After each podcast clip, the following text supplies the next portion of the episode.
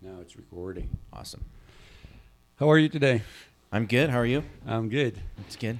Dan, you are very welcome to Spill the Beans podcast. Uh, today we're going to talk a little bit about the coffee, and you've been in the industry for I've actually been in the coffee industry for about four years now. Four um, years. But I feel like it's been a decade, just Yeah. based on how in depth I've kind of gone into the industry and, and how much fun it's been, and just a lot of the industry leaders that I work with that have taught me a lot over the last few years. And nice. um, you know, I like to consider myself an industry leader here, especially in you know in Alberta, Calgary, uh, especially for our small market. Yeah. But nonetheless, you know, there's definitely a lot of people out there who probably know a little bit more than I do. That's awesome. And who's like, if if you want to go back like the four years when you start um, in the coffee industry, who was your mentor uh, that give you this push to work in coffee industry? So no one actually pushed me into coffee. Um, Oh, wow. Yeah. So I actually hated coffee. You did. so coffee was my the one drink that I couldn't actually enjoy on a regular basis, and so um, I was in an industry uh, that was specifically sports nutrition, health food products, Yeah. natural products, etc. So I worked in that industry for about a decade, and there was a point in my life where I said I needed to make a switch. And so at that time, I was in school. I was just going back to university again. Um, and I really wanted to kind of figure out what I wanted to do. It was here in Canada, the university, or back Yeah, in the yeah, United yeah. States? So here, here. Okay. Um, and so I was going back to school, um, you know, trying to just better myself at the time to figure out which direction I wanted to go career wise. And I love business. I love business development. I love being able to help brands grow. A lot of the brands that I worked with in my previous industry were small businesses and new ones that were trying to break into that market. yeah. Now, the biggest challenge uh, for me was, you know, I didn't want to do anything I wasn't passionate about. And one of my friends was managing the Inglewood Rosso Cafe. Yeah. And he calls me one day and he says, Dan, I want you to come check out the coffee. We're looking for somebody to manage our wholesale business. I know you have a lot of experience in that. Um, and Experience in, in the wholesale. That's correct. Yeah. So Okay. account management, wholesale. Yeah. So my previous role was the Western Canada uh, um, director, essentially for Nice. Nutrition Club Canada, and so I managed all of Western Canada, and so I would travel pretty much from province to province, working with a bunch of different um, markets, natural health food places, uh, supplement stores, etc., and educating people on the use of supplementation Yeah. and how to incorporate that into their everyday life. When my friend Jesse had called me, he said, Hey, I know you're not a coffee drinker, but you just have to try what we what we do. And Yeah. before this time, I mean, all I really knew was, you know, the Starbucks, the second cups, the Tim Hortons, and those guys unfortunately just didn't meet my needs in terms of how I could appreciate coffee for what it is. So Jesse pours me a drink. He makes me an espresso, makes me a cappuccino, and then does a drip coffee for me. Yeah. And at that time, um, one of the coffees that was on the menu was Titamong from a farm in Myanmar, formerly Burma.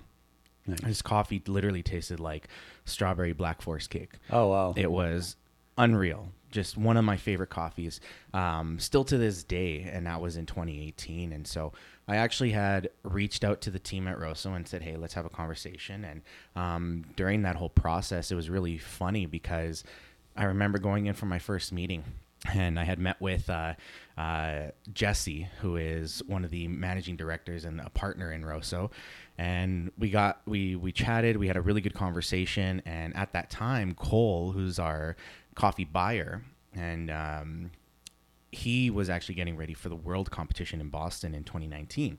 yeah. And the world competition of, of uh, barista- baristas. That's baristas, correct. Yeah, okay. yeah. So the barista competition that the SCA does every single year, Nice. um, and it's just a showcase of quality from you know not only just the barista themselves, but the coffee that they're they're bringing in, so the farms and everything. Yeah. So during this time, um, I think I was on my second interview with the team, and uh, Cole was prepping in the loft that they had at their head office, so our Yeah. original head office, uh, just in um, the area of Manchester, uh, Okay. just here in Calgary, and this little loft had this big red espresso machine and Cole was prepping. He had these chairs with photos of different characters Yeah. on the seat so that Oh, he could nice. talk to them. And he looks at me and he's like, Dan, how's it going? Here's a shot of espresso. I want you to try it. Give me some feedback, et cetera, et cetera. I looked at him and I denied the shot. And it was just because I didn't know what to Oh. expect. Okay. And he looked at me, and uh, both Dave, so our founder of Rosso, uh, and then Jesse, uh, they looked at me with like, why, why are you saying no? Like, just accept the shot, drink it, and appreciate it. Yeah. Um, not that they said those words, but they looked at me like I was Yeah. crazy. And so I had, we went to go sit down. I took the shot and I said, thank you. I appreciate it. I smelt it and I said, this doesn't smell like a typical espresso shot. Yeah. So I sit down and I take my first sip. And at that moment, you know, everything that I thought of what coffee was was completely changed. It was an epiphany moment. The clouds opened up. God was looking through the, the, the clouds. Sun was shining on me. Nice. And I had this epiphany of what am I tasting? This is absolutely unreal. I'm in love with coffee now. And Yeah. this coffee literally tasted like Five Alive.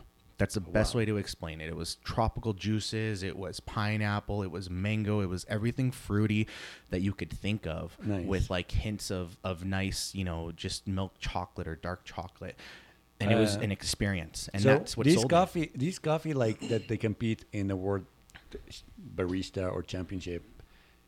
Probably they are very expensive and very like they are like handpicked from the best farms or is it the same farm or like a best farm? They go travel to each farm and taste the coffee and say like, okay, this is what I'm gonna choose for the world champion. This is how it works, right? Or no? No, so well to some degree, yes. It's, it's, it's to that's pretty much what they do. Is is you know typically every barista will have an opportunity to kind of like pick and choose what bean they want to want Yeah. to have at their at their table, and they go from farm to farm.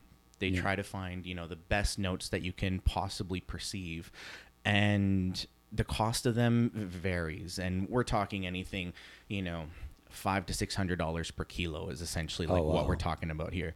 So some of these coffees, you know, can be in the range of five to six hundred dollars. You know, I know that there was a Korean that competed. I want to say it was in 2021, and their coffee was like eight hundred dollars per kilo. So we're we're talking big money here, and these coffees though they're not what you'd think that they would taste like.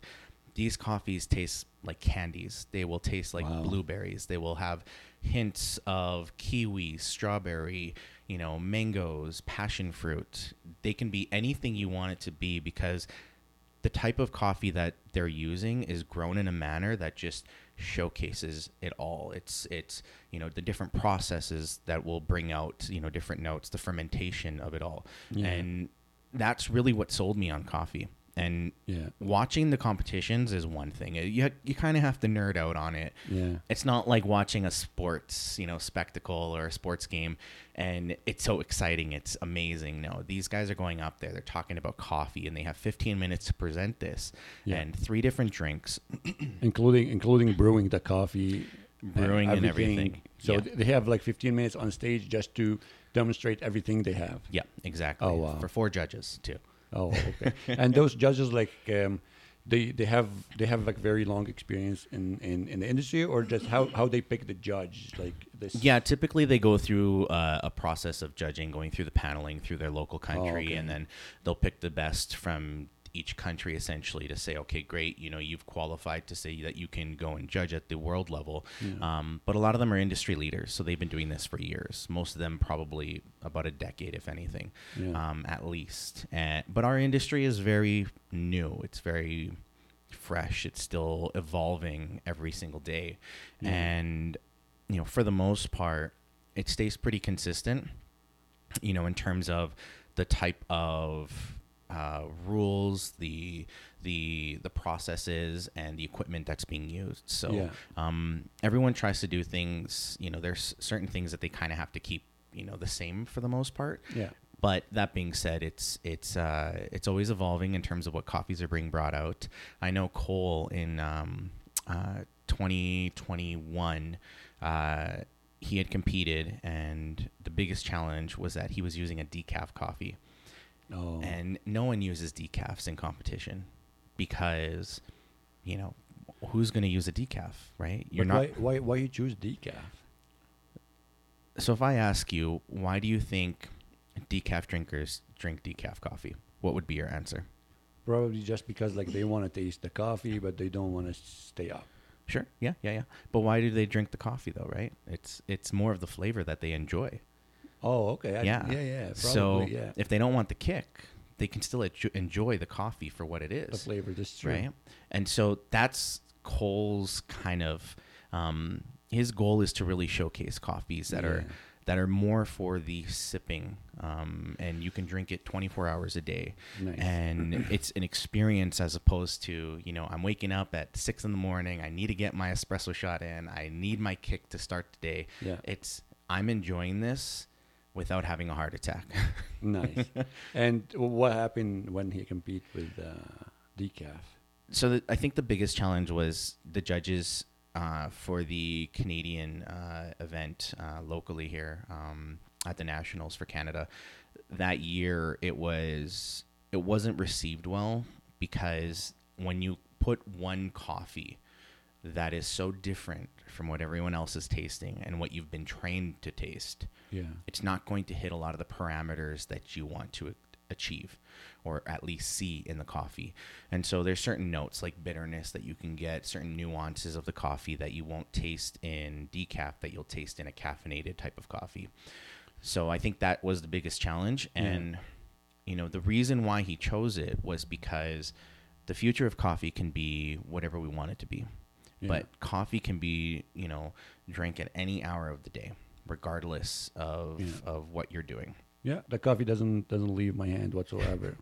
Just when I sleep, there's no coffee. But other than that, I'm always drinking coffee. Exactly, right? And Yeah. you know, for some people, they just don't want the caffeine. And I think as we age, you know, it's actually really interesting. I was looking at a stat just the other day, and um, you're starting to see more of the older generation leaving coffee, and the tea consumption in their age group is starting to actually grow. So between the ages of 45 and 65, their tea consumption has actually gone up almost 60% within the last couple of years over the pandemic. Um, versus, you know, now we're starting to see an influx of the youth drinking more coffee because coffee is more enjoyable than what it used to be, you know. And if we, But like I heard a doctor on on the social media, he was talking about uh, the important like the importance of the coffee, uh, and he was talking about how the political propaganda works and the media that like oh don't drink too much coffee. It's scary. It's not healthy.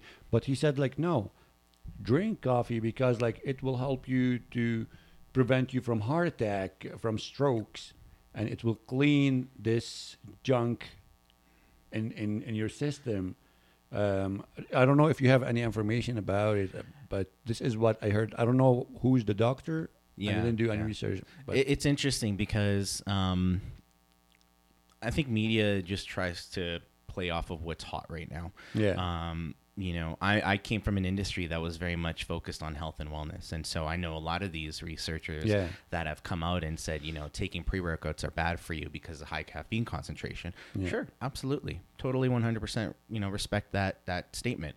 Um, whether or not they're validated in studies yet, I've still yet to see an actual validated study that proves that taking, you know, one, you know, scoop of pre-workout will be detrimental to your health. It's more of the longevity and the excessive amounts of Yeah. caffeine that will really take its Oh, yeah. effect on you. In coffee, there's a lot of benefits because there's a lot of antioxidants yeah, right? Versus taking a Monster Energy drink or you know those five hour energy shots. Those are just a high concentration of caffeine with sugar in them. Yeah. So stacking those two together aren't necessarily going to be positive, especially if you're drinking, you know, six or seven or eight of those, yeah, right? Because if we look at a cup of coffee, it really varies in terms of concentration of caffeine. Um, there's conversations of you know the darker the roast, the less caffeine, but it really just Yeah. depends on you know the the type of coffee versus you know like if you're looking at an arabica versus a robusta, Yeah. because robusta will inherently have more caffeine than an arabica bean, yeah, but roasting ara- uh, robusta darker won't necessarily eliminate the caffeine, caffeine. completely okay, we're talking you have to br- basically bring it to dust. But that being said, Yeah. um, I think you know there's just it's all about moderation at the end of the day yeah, and understanding your body. Um, having good heart health and heart function is important. Yeah. And the benefits of caffeine is you're going to get an increased heart rate, Yeah. right? It might break down plaque within the arteries. It might not. You know, Yeah. it's it's there's a lot of factors to it, Yeah. Caffeine can be good and caffeine can be bad. There's studies that showed that two cups a day is good for you and will help you live an extra twenty percent to your life. And then there's studies that say you know one drink a day will you know take a, a day off of your life. You know, and it's just it's the same conversation of eggs Yeah. are bad for you, Yeah, right? yeah, I remember for the longest time eggs were horrible because of cholesterol. Right? Yeah, well, well, uh, this is the same the same doctor. He said like I will push people to to cook with with fat instead of butter and oil because fat is healthier Sure. and it doesn't cause the cholesterol that you the cholesterol that cause the all these the, sorry the the products that cause the cholesterol in in a human body are the butter the manufactured butter Sure. and a manufactured oil but like if you use like the natural fat it's way healthier than you and people like absolutely. stay away from the fat yeah and and I, it, it's it, you know when it comes to nutrition it's it's uh, uh, definitely a tangent and you can really you know go down the rabbit hole with it all Yeah, and, that's and true. there's no one right way when it comes Yeah. to it and with coffee there's no one right coffee Yeah. um you know caffeine i think at the end of the day is probably a good thing for everybody because you know Yeah. a it's it, it brings people together Yes. it's a conversation piece yes but at the same time you get to enjoy it with food yeah right? Um, maybe you want to take it as a pre workout instead. Nice. Maybe you want to have it with your pastry. Maybe you want to have it post dinner, right? A nice shot of espresso. Um, but there's multiple different ways that you can appreciate coffee, which is why coffee is such a um, such a diverse, you know, uh, industry and, and food product. Yeah. So going back to you were saying like when you taste the coffee and there's a lot of flavor like the tropical flavors and all this stuff. Um, those flavors comes from roasting or like drying the coffee or it comes from the plant itself. It depends on the earth that has been planted on the dirt or like whatever the the spot it's been planted and grown. Uh, what's the factor that give you those flavor in the coffee and how you and identify these these flavors in the coffee? Yeah, so coffee itself is probably the most complex food item in the world. If I were to ask you Yeah. how many tasting notes there are in wine, how many would you guess? for me i i don't know but probably like two or three There's probably about two or three hundred, um, maybe Oh, wow. even four hundred tasting notes of wine. Yeah. Um, in coffee, there's thousands. Oh, uh, wow. It's really the full spectrum of of of you know tasting notes. Yeah. Um, you can taste everything from like onions, moss, dirt, soil. Uh, mushrooms. You can taste pickles. You can get Oh, wow. tomatoes in the coffee in the coffee naturally, but it's it really comes down to um, the terroir, the soil, so the fermentation process, how it's grown, the elevation, um, you know, how much humidity, rainfall, etc. There's so many factors. It's it's the same thing with growing, you know, any type of food item here. Like if we're growing cucumbers or canola or or lettuce, you know, depending on the environment that it's in, it's going to grow differently. Yeah. Uh, with coffee, different countries have inherently different tasting notes as well, which is also really really cool. Nice. Um, you know, so everyone knows Brazil. yeah Brazil is, you know, one of the, the I believe it's the percentage now they provide about 60% of the world's coffee um, from Brazil. Sixty percent. Yeah, and it's because they have these massive fields at high elevation and they're able to process coffee quick or at least grow it quick and Yeah. you know, um, they have are in, in mass, I should say.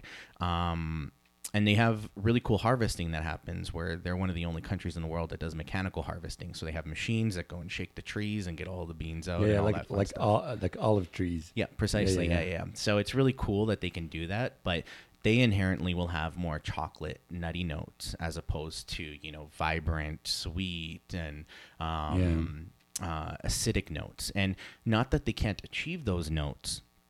That just comes down to the processing of it all afterwards. So, Yeah. um, you know, there's multiple different pro- uh, fermentation processes that are out there, and you know, there's the natural process where they allow for the coffee cherry to just dry out naturally. There's a wash process where they, you know, wash off the cherry from the bean and then you know let it dry. Then there's a honey process where they take all uh, out the bean uh, from Yeah. the cherry, keep the mucilage around it, and then just let it dry out so it's really sticky.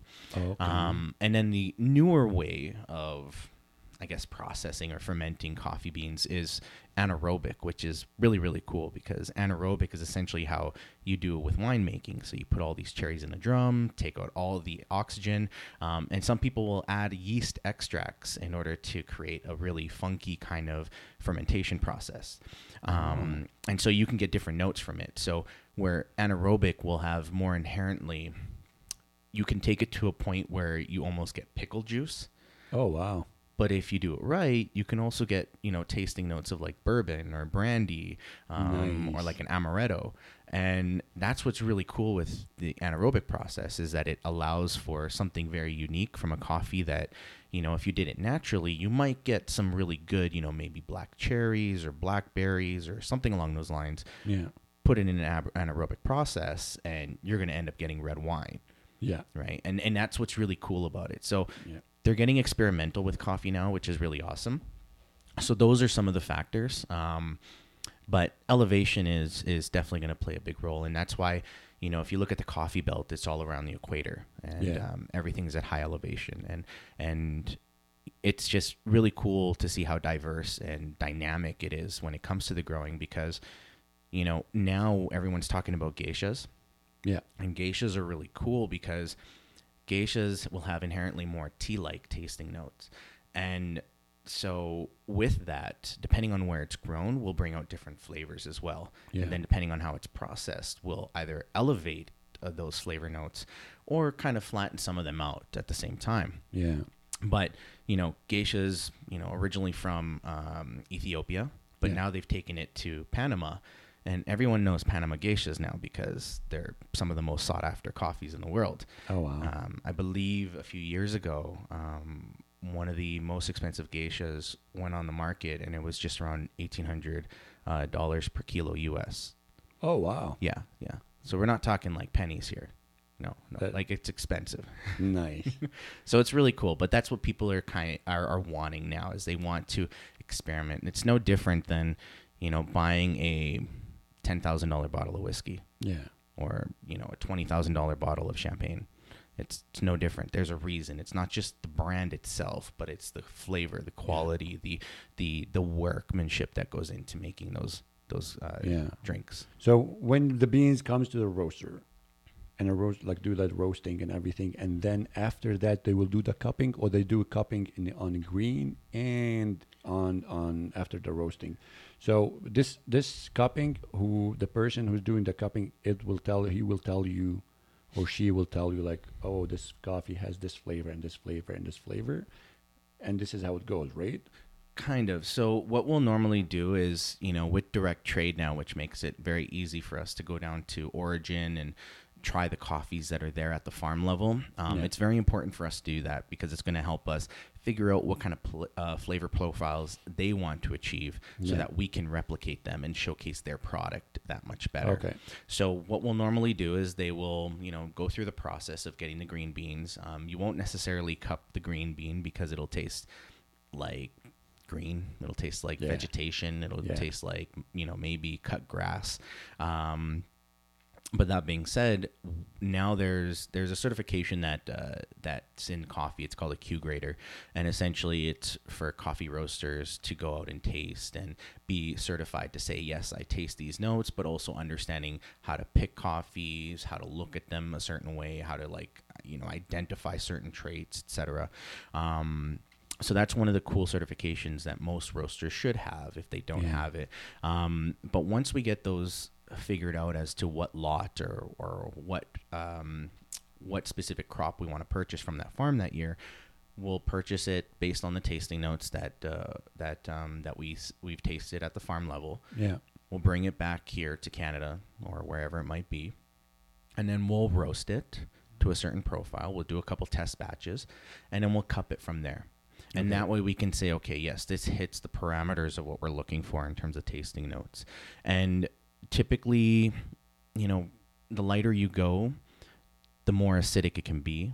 Yeah. The darker you go, the more bitter it'll be. Yeah. And so with that, we keep those in mind. And so a lot of the times, I know for Rosso in particular, you know, I know for Paul, his process, he already knows kind of which area he wants to be in in terms of the the the the graph, if you will, Yeah. to to say, okay, great, we've hit that turning point. We can bring down the heat or bring down the air, etc., um, so that it's within that uh, that you know first crack range essentially. Um, uh, it's a whole nother conversation in terms of roasting. It's Yeah. not my forte just Yeah. yet, but it's something I'm really eager to learn this year. Nice. Um, but that being said, I know Paul will sometimes over roast, sometimes he'll under roast, and just to give us a good idea of where we want to be. Okay. Yeah. So going back to your answer, you said like you do like a direct trade, and I heard like there's there's probably more than two types of the trades of the coffee, but what I know is the fair trade and the direct trade. Yeah. So what's the difference between both of them, and why Rosso chose to go like the direct trade instead of the fair trade? And is there any effect on economy or like um, ethic ethically? I want to say Sure. Yeah, yeah. I, I think with with those certifications, there's a lot of wish wash that kind of happens, yeah. you know, through through you know the internet and social media, and you know when it comes to consumer buyers uh, buying. Um, the big challenge with doing anything that's certified is typically what happens is that farm needs to get certified, right? Okay. So that's a cost. It's a rigorous process. It's a cost on them. Um, on top of that, they have a third party intermediary, whether it be fair trade, organic, or so on. They will dictate the price for that farm. So this you're talking about the fair trade right now. That's correct. Yeah, yeah. Okay. So with fair trade, the unfortunate reality with them is we've actually worked with a lot of farms that have decertified from multiple different certifications, not only organic but fair trade as well. Okay. The reason being is that when it comes to you know our our cost of goods, there's a certain point where you break even. Okay. So the challenge with getting any certification uh, or getting that certification from fair trade is that they may or may not go down to the farm to check in on you. okay. And because of that, what am I paying you for? Right? The other challenge is, is that they'll dictate the price for you. So right now, the fair trade price, and I don't know if it's been updated, but based on their website, um, which has been checked within the last few weeks here, Yeah.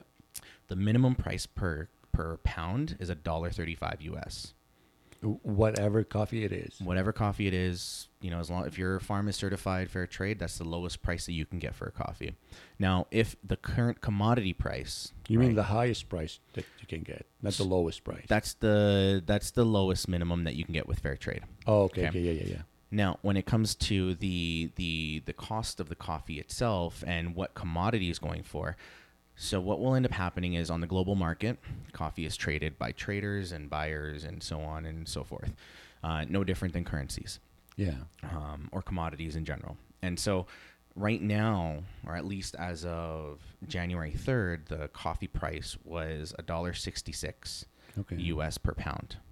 Now, the challenge with that is $1.66 might not help that farm break even. Fair Oh, wow. trade only says that you have to charge 22 cents above the commodity price of coffee.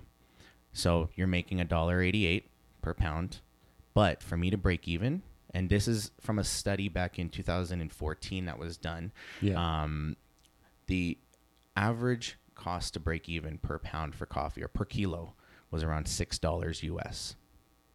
oh wow. So for that farm to break even, and this is a cooperative, okay, so this isn't just a single farm. This is multiple farms. Yeah. They need to be making around three dollars per pound US to break even. So even with fair trade pricing, they're making half of what they need to break even. And, and how they are surviving though Well, is, is the mass production, I think. Uh, not necessarily, no, because the, the mass won't bring in extra volume for you.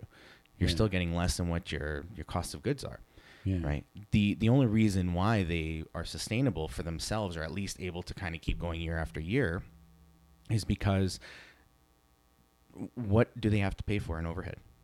Yeah. right? They don't they're not plugged into a grid. Most of them are up on these huge hills that are so hard to to kind of, you know, to get to. Logistically it's a nightmare.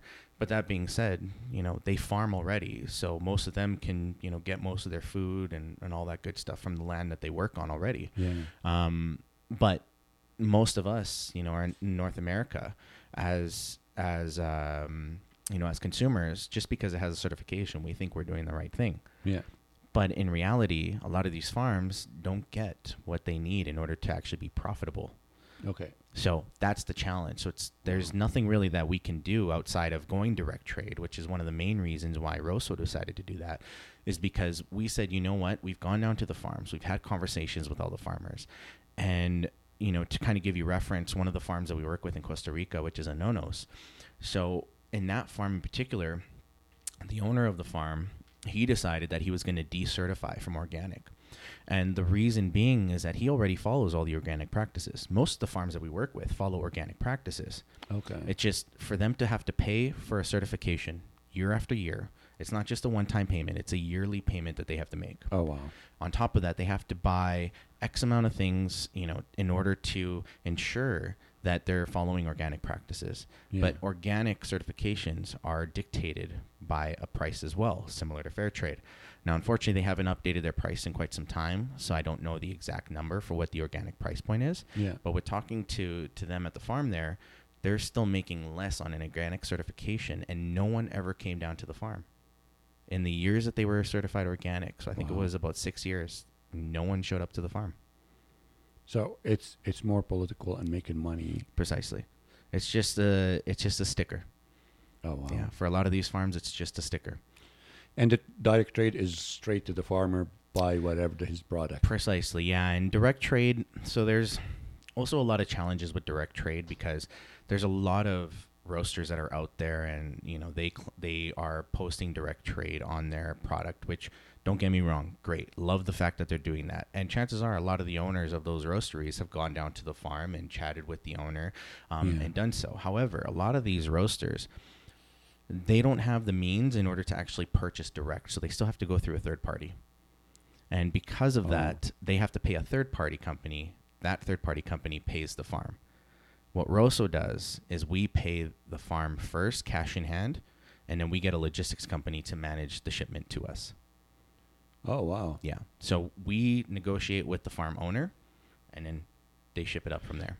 And you uh, you get like you negotiating like you give him like the price that he's asking approximately. Precisely. Yeah. If you want to yeah. save like five cents Yeah. here and there. Yeah, on average Yeah. right now, our cost per pound, give or take, is anywhere from three fifty to four dollars per pound US is what we pay on all of our coffee. That is the minimum that we will pay.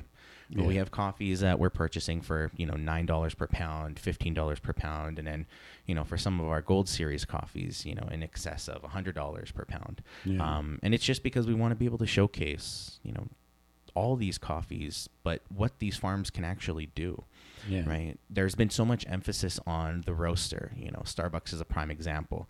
You know, you, you, you look at the, what they have on their packaging, and it's based on the origin. So here's my Starbucks, you know, blonde roast. It's from Brazil, and and that's it. So there's no real transparency of where that farm is or where that coffee comes from, right? Yeah. And so because of that, for direct trade, or at least in the third wave uh, methodology of, of it all, Yeah. our goal is to showcase more of what these farms are doing and talking about their stories. It's no Nice. different than when we go to a fancy restaurant and you know we order a filet mignon or or a uh, AAA prime steak and we're getting Yeah. it from this farmer, you know, this cattle rancher out in you know Atchison, Alberta, or Red Deer, Alberta, Alberta or Yeah. you know somewhere in Saskatchewan. And we showcase that it's coming from this farm because this farm is nationally recognized. Nice. It's the same thing that we're doing with coffee now Yeah. because there's so many coffee farmers out there in the world that just need a little bit of recognition and Yeah. they'll go a long way. And it's going to help them promote more sustainability because we pay double of what the commodity price is, Yeah. you know, in order to ensure that they're sustainable. And then we buy from them year after year after year.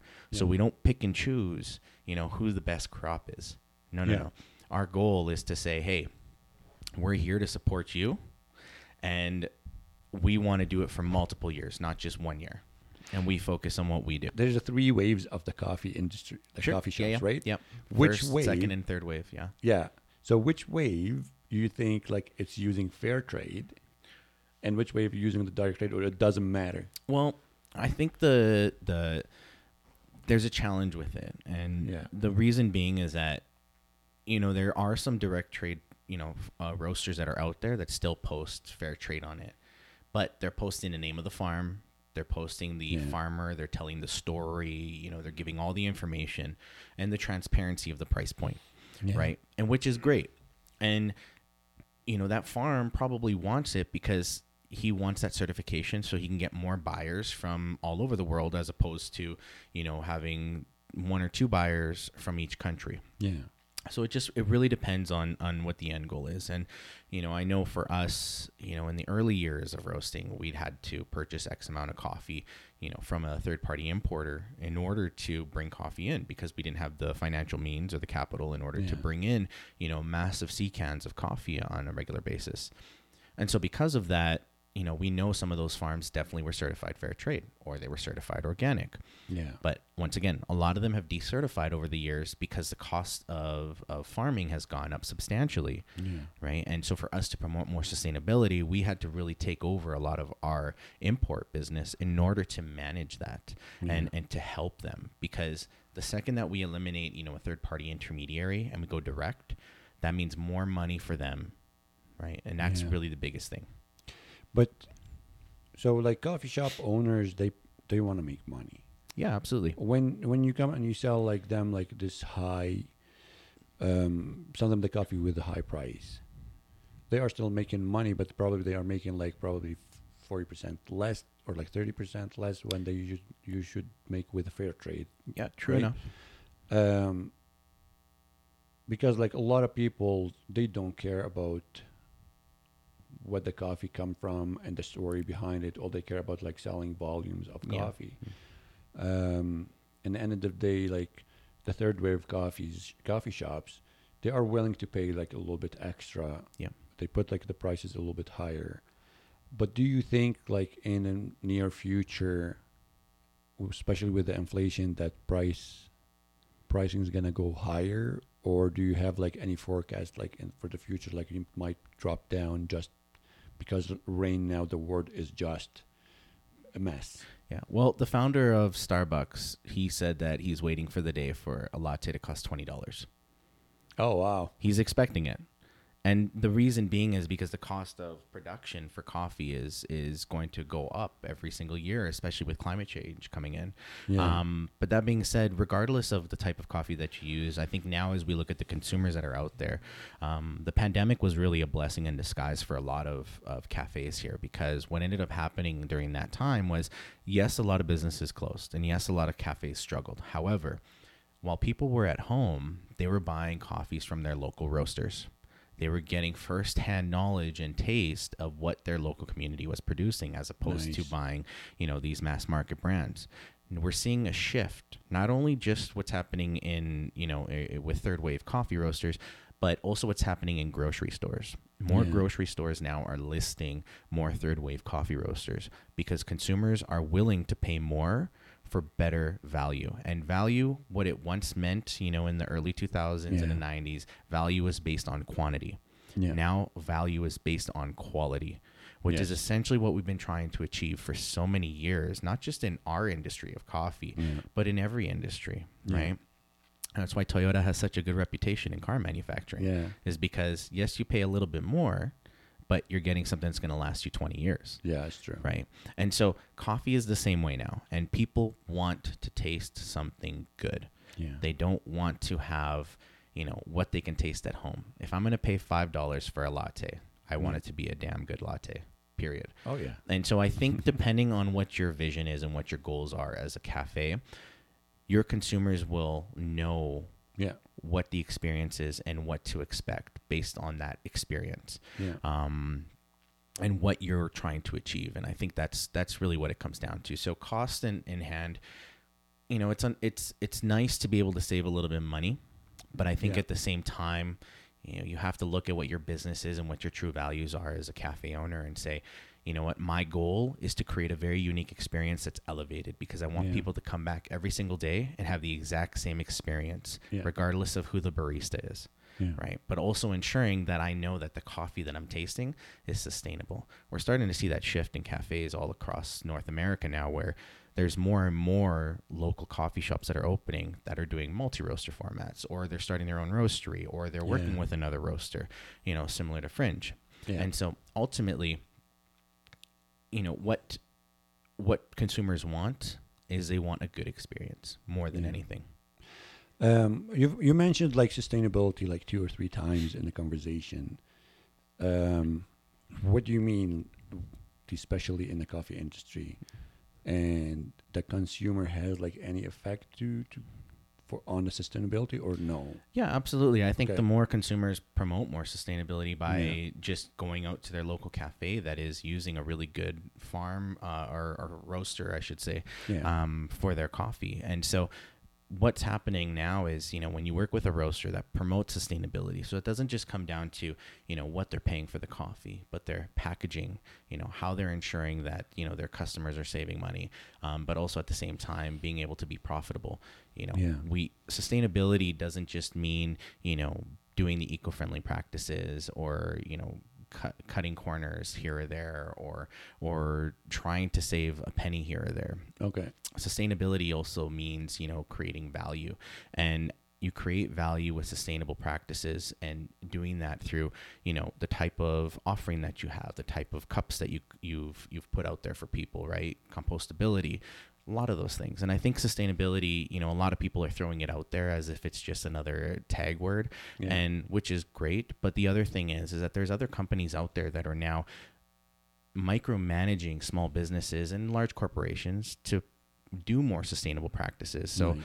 recently Rosso just got certified B Corp, which we haven't necessarily announced yet, and it's because it's something that we want to have a really good layout of information for people and letting them know that hey, these are the things that we're doing. So now we're certified B Corp, and B Corp essentially certifies businesses as following the most sustainable practices. So you know, Nice. ensuring that we pay our staff a specific wage, you know, making sure that we're not doing, we don't have a lot of waste as a company, yeah. and providing efficiencies on every level, not only logistically, but what we have in our warehouse, what we have with our roastery, minimizing waste, um, and all those things. And so, what we do, we pass along that information to a lot of our partners in order for them to be more sustainable, which is really important because Yeah. without our partners, you know, we're not sustainable Yeah. because the roaster doesn't move. Yeah. How do you think like the coffee industry is gonna be evolving for for the near future? Because coffee is a lot of money. Yep. And it contributes to the economy in a in in a different way. Yeah. And Well, it's right behind oil in terms of commodities. right? Yeah. So people like do you think like it's gonna be growing? I'm not talking just Canada because Canada is growing still and it will be growing forever because like it's a lot of land, less people, right? Yeah. Do you think like let's talk about Canada first. Do you think this industry is gonna be like growing fast or slow growth in Canada? Well, as of right now, there was a stat that I looked at just the other day, and um, you know, North America coffee accounts for about 51 billion um, of of of the market essentially. Wow. So 51 billion dollars, but by 2026 they're anticipating it that it'd be closer to about 65 billion. So within Oh, a few years it's going to grow that much more. Yeah. Um, the challenge with coffee is that climate change is taking a, a big toll on a lot of farms and um, overall, you know, in these third world countries or developing nations, I should say, um, the challenge is, is that with climate change comes less production, right? Okay. And with that, it's going to affect how coffee is, I guess, how accessible it is. Okay. So it's growing, yes, but it might not be growing As fast. as it might not be growing for the positives, if you will. Uh, Mm. you'll probably find more cooperatives that will be kind of coming up um, over the next few years. Um, a lot of multinationals will end up buying a lot of these farms. Um, and so, with that, you're not going to get a lot of quality. Yeah. So, it'll be good in terms of getting more coffee and saving people and making sure that they get their coffee every day Yeah. but it's not going to be the quality that they're going to be getting um, just Yeah. because of that. So, luckily enough, you know, with direct trade, there's a lot of small farms that are starting to see, you know, growth year after year after year. However, there's only so much land that they can work off of. Yeah. And so, um, with that, there's challenges. But I think in general, you see a lot of cafes that are popping up, you know, in every corner, uh, especially here in Calgary. And it's cool to see, but it's Yeah. very saturated. And, you know, I.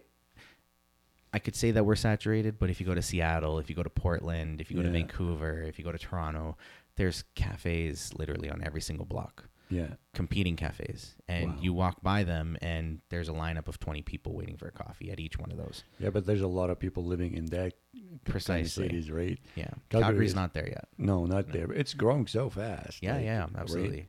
Do you think like Calgary like is reaching the limit of coffee shop by I think suburbia needs more coffee shops here. right? Yeah, because This I is think what I think because everybody is just looking for downtown and just like piling coffee shop in downtown, right? Yeah, yeah, yeah. It, it's interesting, yeah, because you and I have had that conversation of, Yeah. you know, what areas need coffee shops, and a lot of people love coming to downtown because they have a different experience. Yeah. But there's opportunities out there to bring those experiences to suburbia. Yeah. The challenge with suburbia is is here in Canada and Alberta is we've built wide Yeah. instead of built high. Yeah. and so because of that it's densely uh, it's not as densely populated and people are so accustomed to having to drive everywhere Yeah. and if you don't have a drive through you may or may not be successful in those areas which is one of the reasons why you see the starbucks the, the tim hortons um, and other cafe or coffee shops with those drive throughs Yeah. um, i do think that central calgary is starting to get a little oversaturated yeah. but nonetheless, if you have a really good um, uh, experience Yeah. that you're trying to create, there's always an opportunity. And Yeah. you know, you see that with so many different cafes in downtown now, and you know, they're all doing something a little bit different. Um, you know, even for for Fringe out in in Montgomery, yeah. you know, I, I remember bringing in the Canefe and, and having, you know, a lot of really unique things, doing the Turkish coffee. I Yeah. think you're one of the only cafes that does the Turkish coffee, Yeah. uh, at least with the cardamom and all that. yeah, yeah. I, I, and we do it like freshly ground. Precisely. Cardamom, yeah. And so not many people are offering that, which is really cool. Yeah. And, you know, everyone has their own kind of uh, label that they want to have, right? And um, I think it just, it's really comes down to what type of experience you're wanting to create for your customers that's going to make it memorable, that's going to get people coming back day after day after day. Yeah. When it comes to, to to farms, and especially like when a big roasters like Rosso is growing, how old is is Rosso first? Uh, so we've been around since 2007. 2007. Yeah, 2007. Uh, we got into roasting, give or take, around 2012, 2014. Nice. Yeah. So why like roasters they don't go like to these areas like Panama, Brazil, whatever, and buy the land and produce their own coffee? Why they depend on the farmers? So it's actually something that uh, that Rosso wants to do eventually. Yeah. Uh, and, know, they, and they hire like the, they create like more opportunity for the locals to come and work and it's gonna Yeah. be probably more sustainable Um, this way or don't or doesn't. Starbucks does that already. yeah So it's not that it's not possible. Um, Yeah. The biggest challenge is, you know, running it. It's really hard to kind of oversee what's happening, and you really have to get down there, and you have to be there for at least six months to a year to really Yeah. see it grow and thrive. Uh, I think the reason why we haven't done that just yet is because our focus is here. Our Yeah. focus is to grow, and a lot of roasters they want to grow here first, and you know build their name and and and create that experience and really solidify their their processes here. Farming is a whole nother challenge, and farming in a developing nation that's on the other side of the world is another challenge. yeah And so you have to dedicate a lot of time. And, you know, um, Starbucks does a really good job of, of having their own farms, yeah. but they work with a lot of other farmers and they've bought cooperatives in order to have those farms as well. And if you look at how old Starbucks is, yeah. there's a reason why they're able to do that. And yeah but like if if I want to go right now to Rosso coffee shop or to Fringe and drink a coffee I will enjoy the coffee. Would you enjoy the coffee in Starbucks? No, it doesn't matter how how how much of land and farming they own but in the end of the day it's gonna come like what's the coffee taste and how if i'm gonna enjoy the coffee or not gonna enjoy the coffee right? precisely yeah and i think for us it's it's um it's no different than you know when bars uh you know buy their añejo from a mexican farm yeah um or a mexican distiller yeah it's no different uh we'll let the pros do what they're good at, Yeah. and we'll focus on what we're good at. yeah, that's a that's a good advice actually, right? Right. Yeah. Uh, you know, being a jack of all trades is really good advice, but at the same time, you want to make sure if you're a jack of all trades is that you've done a really good job of understanding each one of those trades in order to to succeed. Yeah. Um, being a master of one has a lot of promise, especially in certain areas. Yeah. Um, but that being said, when it comes to farming, you know, we'll leave the farming to the pros because just like being a cattle rancher, rancher here or having a canola farm here, you know, there's a reason why they're in the in the families and they stick within the families. Yeah, You don't see a lot of people who want to say, "Hey, I want to be a farmer today." yeah, Right? It's, it's hard work. it's very hard work. Very hard work. Yeah. Yeah. Uh, where do you see Rosso going in the future? As you're you are the wholesale manager there, Yeah. and this this year you came to me and you told me like there's a new plan for the partners between Rosso and partners about like um, help partners help Rosso to grow more by like more partners and all this stuff. Yeah, yeah. So the big goal for us, and I think for me as a whole, I've been the wholesale manager um, for the last four years, and you know, in the last four years, we've had a lot of challenges because of the pandemic, Yeah, and because of that, you know, we've had to kind of manage what we do on spending, and it's part of our sustainable practices. And yeah, you know, I remember at the beginning of the pandemic, uh, we had to lay off a lot of people. Yeah, and that was a big challenge and so we didn't want to overspend. Yeah. and we had moved into this brand new warehouse. Yeah, 10,000 square feet. And um, i remember when we started moving in and within a week we found out that the world was shutting down. Oh wow. and it was the craziest thing because I remember we're filling up the van, starting to haul everything over, and this kind of goes into our sustainable conversation as well. Um, the whole premise of that new location was to create a showroom, a cafe showroom. Yeah. We wanted to invest X amount of dollars into the front end of it so that we can really create a cool experience and bring people in and have a community space there. But then when the pandemic hit, we really had to kind of shift gears and, and reassess what we wanted to do. So we actually, rather than having to, you know, completely eliminate all of our staff, Yeah. you know, we were able to keep a lot of staff on hand because we didn't invest, you know, the X amount of dollars into building this new showroom Nice. and that was a big part of our purpose at the time was how do we support our community um, but in the last few years we've grown to a point now where you know we can really reassess what we want to do and how we want to support our business and, and, our, and our partners because Yeah. our partners are uh, an extension of us Yeah. and they're an extension of, of me and what I've gone to love and appreciate and, and build that passion through all these these cafe owners and baristas and managers Yeah. so this year, you know, we have a big push, I would say, to to really solidify more awareness of the brand and just getting more information out there and just really getting that education piece for the the average consumer. Yeah. Because I know when you and I first met, you didn't have a whole lot of knowledge on what direct No. trade was or No. any coffee. Yeah. But you had a lot of coffee roasters who were coming at you, wanting to support you and take your business and all that stuff. And you know, I'm glad that you've you wanted to stick with me. Yeah. Um, and not to say that some of the other roasters weren't good opportunities for you as well, Yeah. but it just goes to show where your values are. Well, actually, I stuck with you, Dan, because like for one reason and one reason only. because you guys first are very ethical company, and I I build Fringe Coffee just on ethics. I don't sustainability. Yep. Uh, no plastic use. Yep. No waste. Like literally, I will cut down on my on my baking goods every day just not to waste one piece. Yep. Right. And the amount of information you gave me and how and when Rosso and you like stood by me when I needed somebody, right? And you, you know the story what what happened between me and one of my employees, Yep.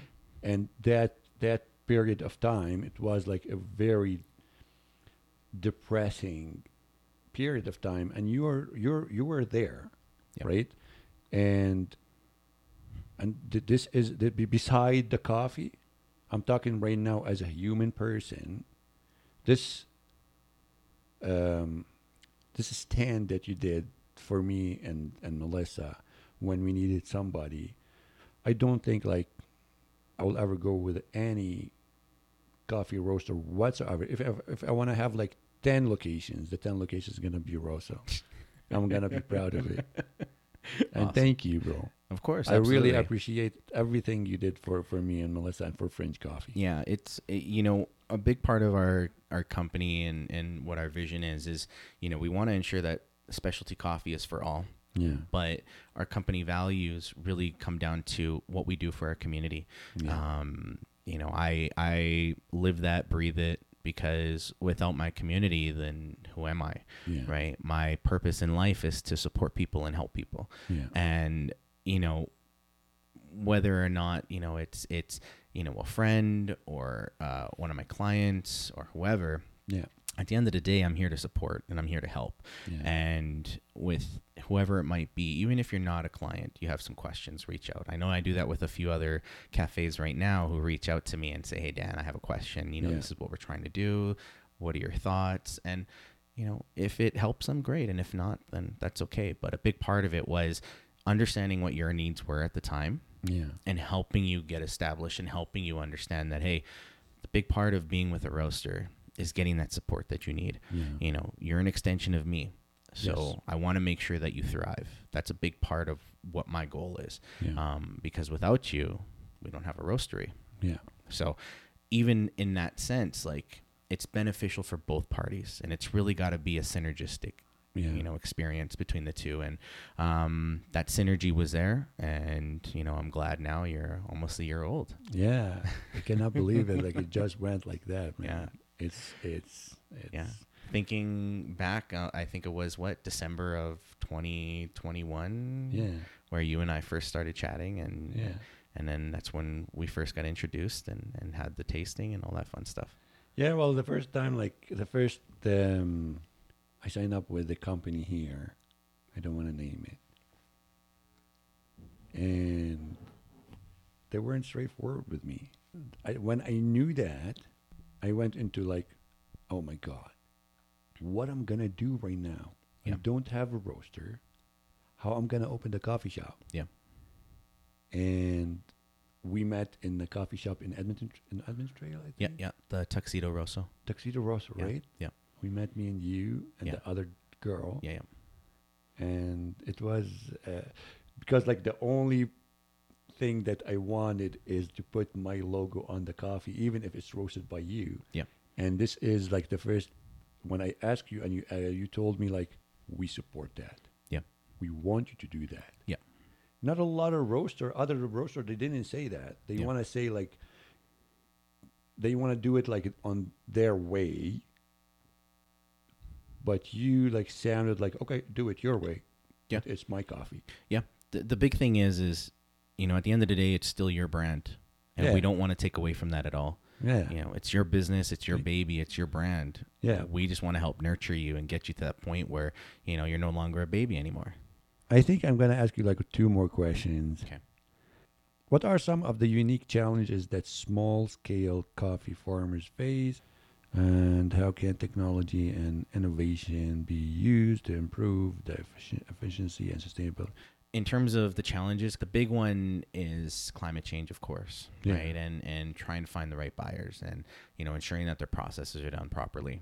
Yeah. That being said, um, there's a lot of great farms out there, Yeah. right? It's just going down, visiting with them, understanding what they do, and then finding the right connections to get you there. Uh, you know, Forward Coffee does a really good job of working with some really unique farms. Um, so it's a baby project from Coulter Road. So Nice. he's our coffee buyer, or at least used to be the coffee buyer from Rosso. Yeah. Um, he's still a partner in the company to some degree, but a big part of what he wanted to do within the last couple of years is building more relationships with farms. And so he decided to start Forward Coffee. That's his baby now, and he wants to work directly with farms and farms as much as possible.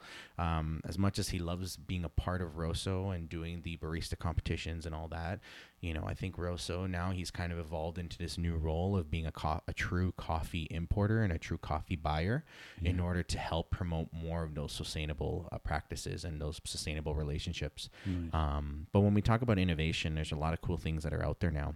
Yeah. So for us, something that's unique to us is we sort all of our coffee with automation. So a lot of the times, if you have like a small uh, scale roaster, like a five kilo or like a ten kilo roaster, you can usually hand pick some of the Quakers and some of the, def- yeah, yeah, the imperfect beans, if you will, right? So something that Rosso does that is very unique to us, and I know that we're one of I think thirty roasters in North America that do it now.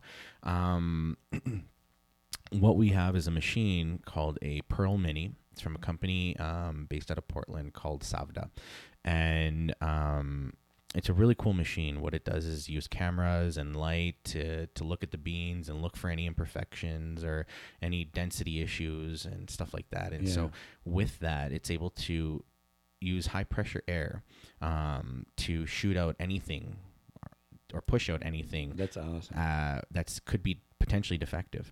So that's something that's really really cool and unique that now we can do because it helps with consistency across the board. So that whenever you're using a product or any of our other partners are using the product, it's the same every single day. yeah. Right. One of the biggest things that people love about going to a coffee shop every day is consistency. Yes. Right. Regardless of who's working that day, they want to make sure the coffee tastes the same Yeah. right? So not only does the training come into that, of course, with making sure you're doing your latte ste- or your milk steaming done properly, Yeah. but the coffee is the other portion of it all. It's true. So with that, one thing that's really unique to us is that we're the only roaster in the world that actually sorts our green beans the same way. No, nice. Now, the benefit of sorting the green beans is you're going to want have more farmers that want to work with us because now Yeah. we can put all the beans through our system and say, hey, guess what? We have only X amount of imperfect beans. So for next year's crop, we'll take like a 1% discount of whatever the loss was. Because what can end up happening is that if a, fa- uh, if a roaster goes out to the to the farm and he's purchasing, you know, beans, but he's got a table of maybe 10 cups that he's got to taste from, Yeah. he's to that those 10 cups are going to dictate whether or not he buys that crop Okay. if five of those are off, I'm going to assume 50% of the crop is bad. But we're only Oh. talking about a 100 gram sample here. Okay. So with that, that farm or that roaster can say, I don't want that. So that farmer now has to figure out who he's going to sell it to. But also like just buy everything. We'll just buy it. Why? Because we work with that farm every single year. Yeah. We don't know we don't have to worry about their processes because every single year it's always been good. Right? We know that they're doing what we need them to do. Yeah. because we still visit them every single year, right? So nothing changes with that relationship, right? But like, uh, sorry for interrupting, but like Yep. the crop and the the, the bad beans or like The imperfect beans, the the defective ones. Yeah, defective ones. Um, it's not like the farmer's fault. Probably is the No, no, environment, it's the- it's whatever, normal. Yeah, right? yeah. So imperfect So- beans aren't, aren't necessarily a, a dictator that the crop was fully bad. No, no, no. Yeah, yeah. Um, there's a lot of things that can happen. So when the the the beans, you know, go through uh, the pulping process or Yeah. um, potentially through the growing process, right? It's just like grapes. Yeah. Uh, if you see, you know, grapes on a stem, there's going to be one or two of those grapes that are going to look pretty wilted or bad. It's normal. Same Yeah. thing with coffee cherries. yeah. The difference is is that with that, you don't necessarily want that going into your coffee because eh, it might not it might throw off the flavor a little bit. Even though you've roasted it, right? And it's supposed to come out with certain flavors. There's also challenges with growing, just like any grape um, or any fruit, is that some of them might have not have the same flavor, right? And so that's going to create inconsistencies. Yeah. And so the benefit of doing the green is that we're going to get most of the, the the imperfect beans that are in there. So anything that might have not matured properly, anything that might have, you know, over matured or possibly, you know, maybe burnt from the sun as it's drying, yeah. right? That could affect the flavor. And so what we do is we just say, you know what? Cool. We're going to buy the whole crop. We're going to put it through our system and we're going to sort out all of our green beans. And next year, we just want a discount of whatever is lost in, in, in that product. Yeah. And then for us to promote more sustainability, that's used as compost, fertilizer, um, whatever it could be, uh, and and just to reuse the product and there's no wastage. Yeah. But the other benefit of it is before it even goes into the roaster, yeah. all those imperfect beans have been sorted out, Nice. and so it doesn't go into the roaster. Yeah, well, my, my employee Sam, he found like two bad beans in since we opened the, the a year in one year, two bad beans. So ninety nine point nine percent. the green beans that the machine that pick, Yep. the bad ones. Why don't roast them and just like use them for training purposes? So we do, we do. Oh, yeah, yeah. So we do have a lot of uh, beans that we do use for training specifically, um, because we do have a lot of internal training that we have from our cafes. yeah, Um, I think right now we're sitting up just about 70, 70 employees across our company now, which is really awesome.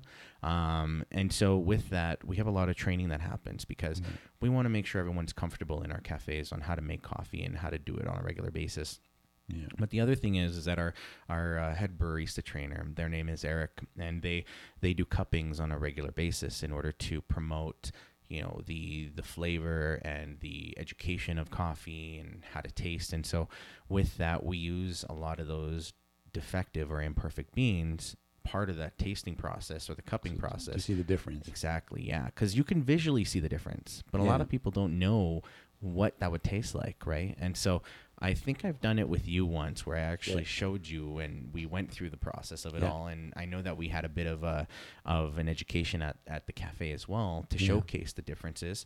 Um, but that being said, yeah, like it's it's just something that uh, for us we wanted to do as an education piece for everybody, so that they know what to expect from from their coffee and and why we want to do it because it's not only just um, it's not only for our benefit of the brand to showcase that we want to promote more quality, Yeah, but it also helps showcase the quality of the farms that we're working with.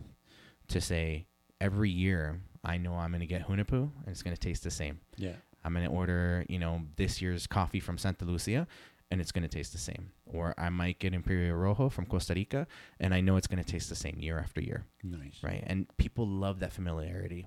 Yeah. Right? It helps a lot with that consistency and that return basis, that loyalty to say, you know what, I love that farm. Maybe if I go to Costa Rica this year, I'm Yeah. going to see if I can find that farm nice. right? Or maybe I'm going to go see Santa Lucia in Brazil, or maybe I'll go to La Palma in, in Colombia and say, hey, guess what? I want I tried your beans from Rosso Coffee, and and uh, I wanted to come down to the farm and check it out and learn more and see where it's all coming amazing. from. Yeah, And so that's really what it comes down to is really showcasing not only what we do in terms of the innovative processes and the, the, the quality checks, if you will, but Yeah. showcasing really what's happening down at the farm because those farms don't get enough recognition. yeah, Right? that's true. We always think about the roaster. Yeah. But for us, roaster, farm first. Nice. Yeah. What is your advice to people? Um, what's the best approach to tell them like, hey, coffee is good. I think the big thing that I like f- to tell most people is don't be afraid to try something new. Um, Yeah. Experiment. Uh, you'll never know what you'll like until you actually try something. And you know, we live in a world where there's a lot of opinions, Yeah. but there's not a lot of action on those opinions. and so, because of that, I think it's really important that if we're going to have an opinion on something, we should try it first. Period. Nice. And I know I've switched and converted a lot of, you know, Starbucks drinkers and Tim Hortons drinkers into becoming third wave roaster drinkers. and it's true. not to say that it's our brand that they drink on a regular basis. No, no, no. I'm talking about people in different cities that have other local roasters that do very similar things to what we do. Yeah. And, you know, they roast to a certain degree that really brings out those qualities of the coffee. And so the big thing that I can say is we live in this world now where we need to really focus on what supporting local means. Yeah.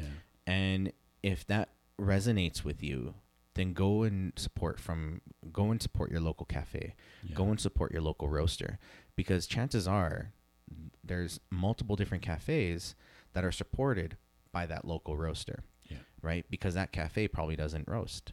And Yeah. so one way that we can promote more of those relationships and just getting out there and trying something new is really just getting out there and trying something new. Nice. Yeah. And for the 2023, what's Rosso approach to to their partners? it's really about support this year. It's helping Yeah. you you and your business thrive. Um, you know, we've done it every single year, but I think our approach to this year is really just getting out there, more support in terms of training, just more support of doing like some really fun, you know, awareness activities that we can do, education, um, helping your staff become more passionate about you know coffee in Yeah. general. Doesn't have to be about Rosso. Yeah. but just about coffee in general. You know, I've known so many baristas over the few last few years who've called me because, hey, you know what, I'm moving from so and so, and I want to see if there's a cafe that you can recommend me to. Yeah. You know, I've recommended baristas to cafes in Toronto, in Ottawa, to Nice. Winnipeg, Saskatoon, and Vancouver. Nice. Um, and they've all gotten jobs there. I actually had one gentleman who used to work at a cafe that I supported in uh, in Kananaskis, and he he uh, used me as a reference so he can get a job in Edmonton at Oh, a local cafe bakery. nice. He got the job. He's now their cafe manager.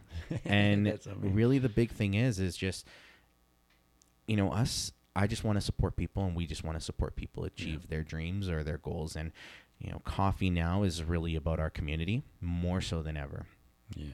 and so those are that's really the big thing for 2023 is how do we support your business and how do we get you to that next stage of growth and and just getting the community out there supporting you Yeah.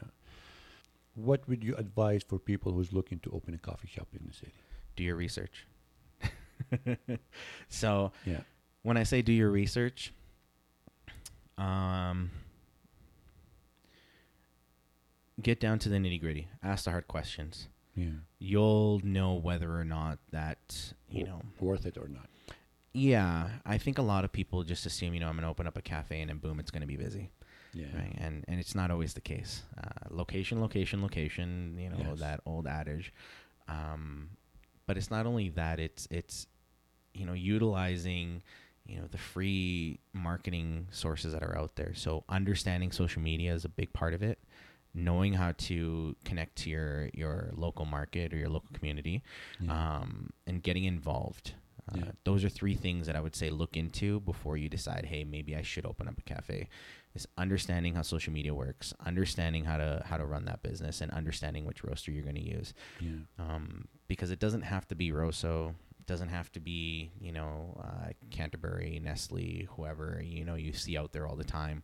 Um, Yeah. But just like any other business, if you don't know how to run it, it's not going to succeed. Yeah. So you have to do the homework. You have to get out there and just look to see what's happening out in the market Yeah. and literally checking out every cafe. If it costs you three, four hundred dollars that year to buy a coffee from three hundred different, you know, uh, cafes, Yeah. then at least you have three hundred dollars of research that has said, "Hey, I've tried coffee at three hundred different shops." Nice. Right. I wanna I wanna do like coffee hunting, coffee shops Yeah. hunting, and go like around the city, Yeah. probably Edmonton and whatever I can go Yeah. and see. Um, do you think you will open a coffee shop some sometime in the future? Probably. Yeah, I think so. Um, you know, my fiance and I, we've talked about things that we wanted to do as we Nice. get older. And, um, you know, we've been here in Calgary now for nine years and we love Nice. it. And this is kind of where we set up roots. And, um, you know, we've been living here on the Beltline and we, we've really just enjoyed the, the embrace of the city and the culture of the city as it's Yeah. grown. And, um, you know, I, I, I grew up in a big city, uh, and and at the same time, you know, going from you know Edmonton to Pasadena to, to Edmonton again, and then to Calgary, I can really say like Calgary's a good happy medium for everything. And you know, my fiance and I, we've talked about what we want to do when we get older, and having a cafe or some kind of community space has always been in the conversation of a potential business idea. And I love coffee now. It's really weird. Like I, I, Yeah, I don't know how I got to this point because for the first, I don't know, 27 years of my life, I hated coffee. yeah. Oh, here you go. and uh, it wasn't until you know 28 that uh, that I got a really good experience of what uh, coffee can be and that introduction. And you know, I'm so grateful that um, you know I work with the company that I do because with Rosso, you know, I found a lot of good mentorship in Dave, our founder, who's Yeah. really you know pushed me to get a better understanding and he's pushed me to to break down my own barriers and my Nice. preconceived notions of what coffee is and you know not only that you know cole um he's really educated me to the next level of how I can be better with not only how to convey the message of coffee, but really taste coffee and appreciate it for what it is. yeah. But we're really spoiled there. I, I would love to say that I'm probably one of the most spoiled people in the coffee industry. You are spoiled, but not just the coffee shop, the roaster. Everywhere you go, you're spoiled, buddy. Yeah. um, This But is I'm- love. This is love. yeah exactly right Yeah. and and i'm really spoiled by our community because i think i feel uh you know everybody has something to share in our company and with my community partners as well and all of our clients. You know you especially you show me something new every day right i didn't know what turkish coffee was until i was introduced to you nice. and you know you i knew what it was but i never tasted it because i've never had the opportunity to try it yeah. um, you know, and how to pair certain coffees with, you know, Lebanese treats, yeah. um, you know, and just meeting random people from the community. And, and I'm really spoiled because even though, you know, I am, we have such a small, tight knit group in our niche com- uh, market or Yeah.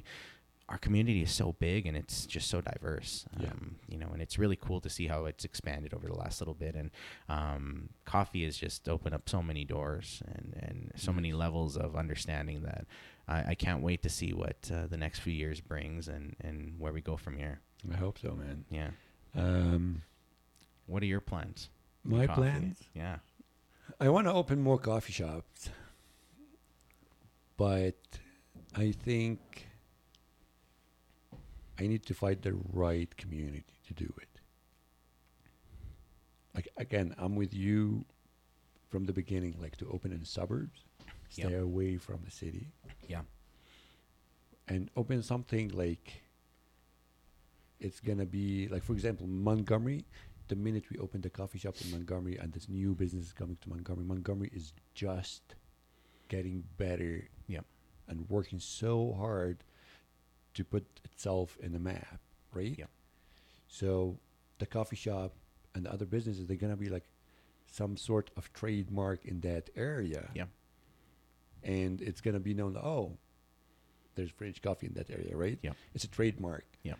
The same thing I want to do in the other community, a community that's gonna grow, and I want to come and put that coffee shop for trademark, because you know, like my coffee shop is is for the community. Yeah.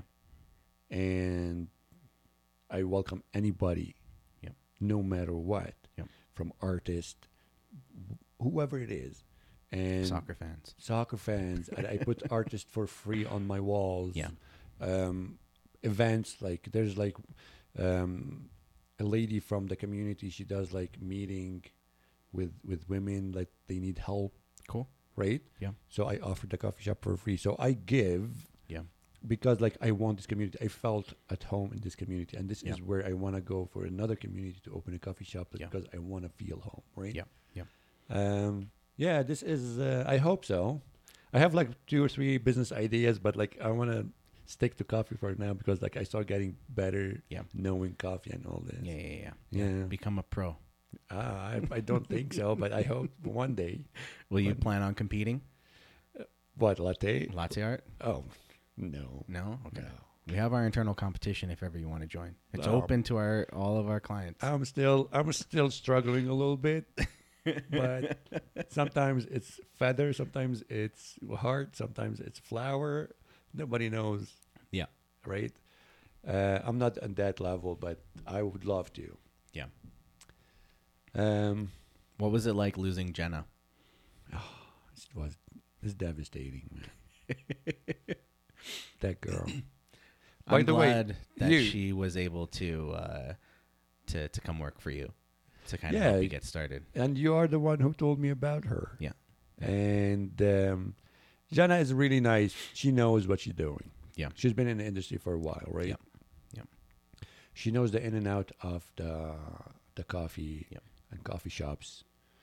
Um, she elevate French coffee from where it is to the next level. Yeah. And um, I'm very happy for her that she find like her opportunity to buy like a coffee shop in Kelowna Yeah. and called this Black Rabbit. Yeah. Coffee ho- coffee house. Yeah.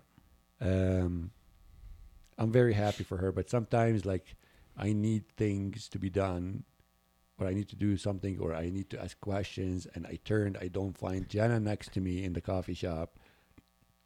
Freak out a little bit. Oh yeah, I was just texting her, swearing at swearing at her, I call her like names, Yeah, yeah, yeah. eh, but I'm joking. Like Of it's a fun way. Yeah. Um, but in the end of the day, like she deserve, she she need to move on. Yeah. I understand that. Yeah. But she, I I learned from her a lot. Yeah. And she's still there for me, man. Yeah. If I text her about anything, Yeah. she will tell me what to do. Yeah. And she's still on our group chat somehow. Just taking a peek here and there. If somebody texts message, she will text me on private, don't do that. Yeah, good. or good. do this. Yeah, yeah, yeah. Uh, Yeah. It's good to experiment and try things, but don't change the wheel.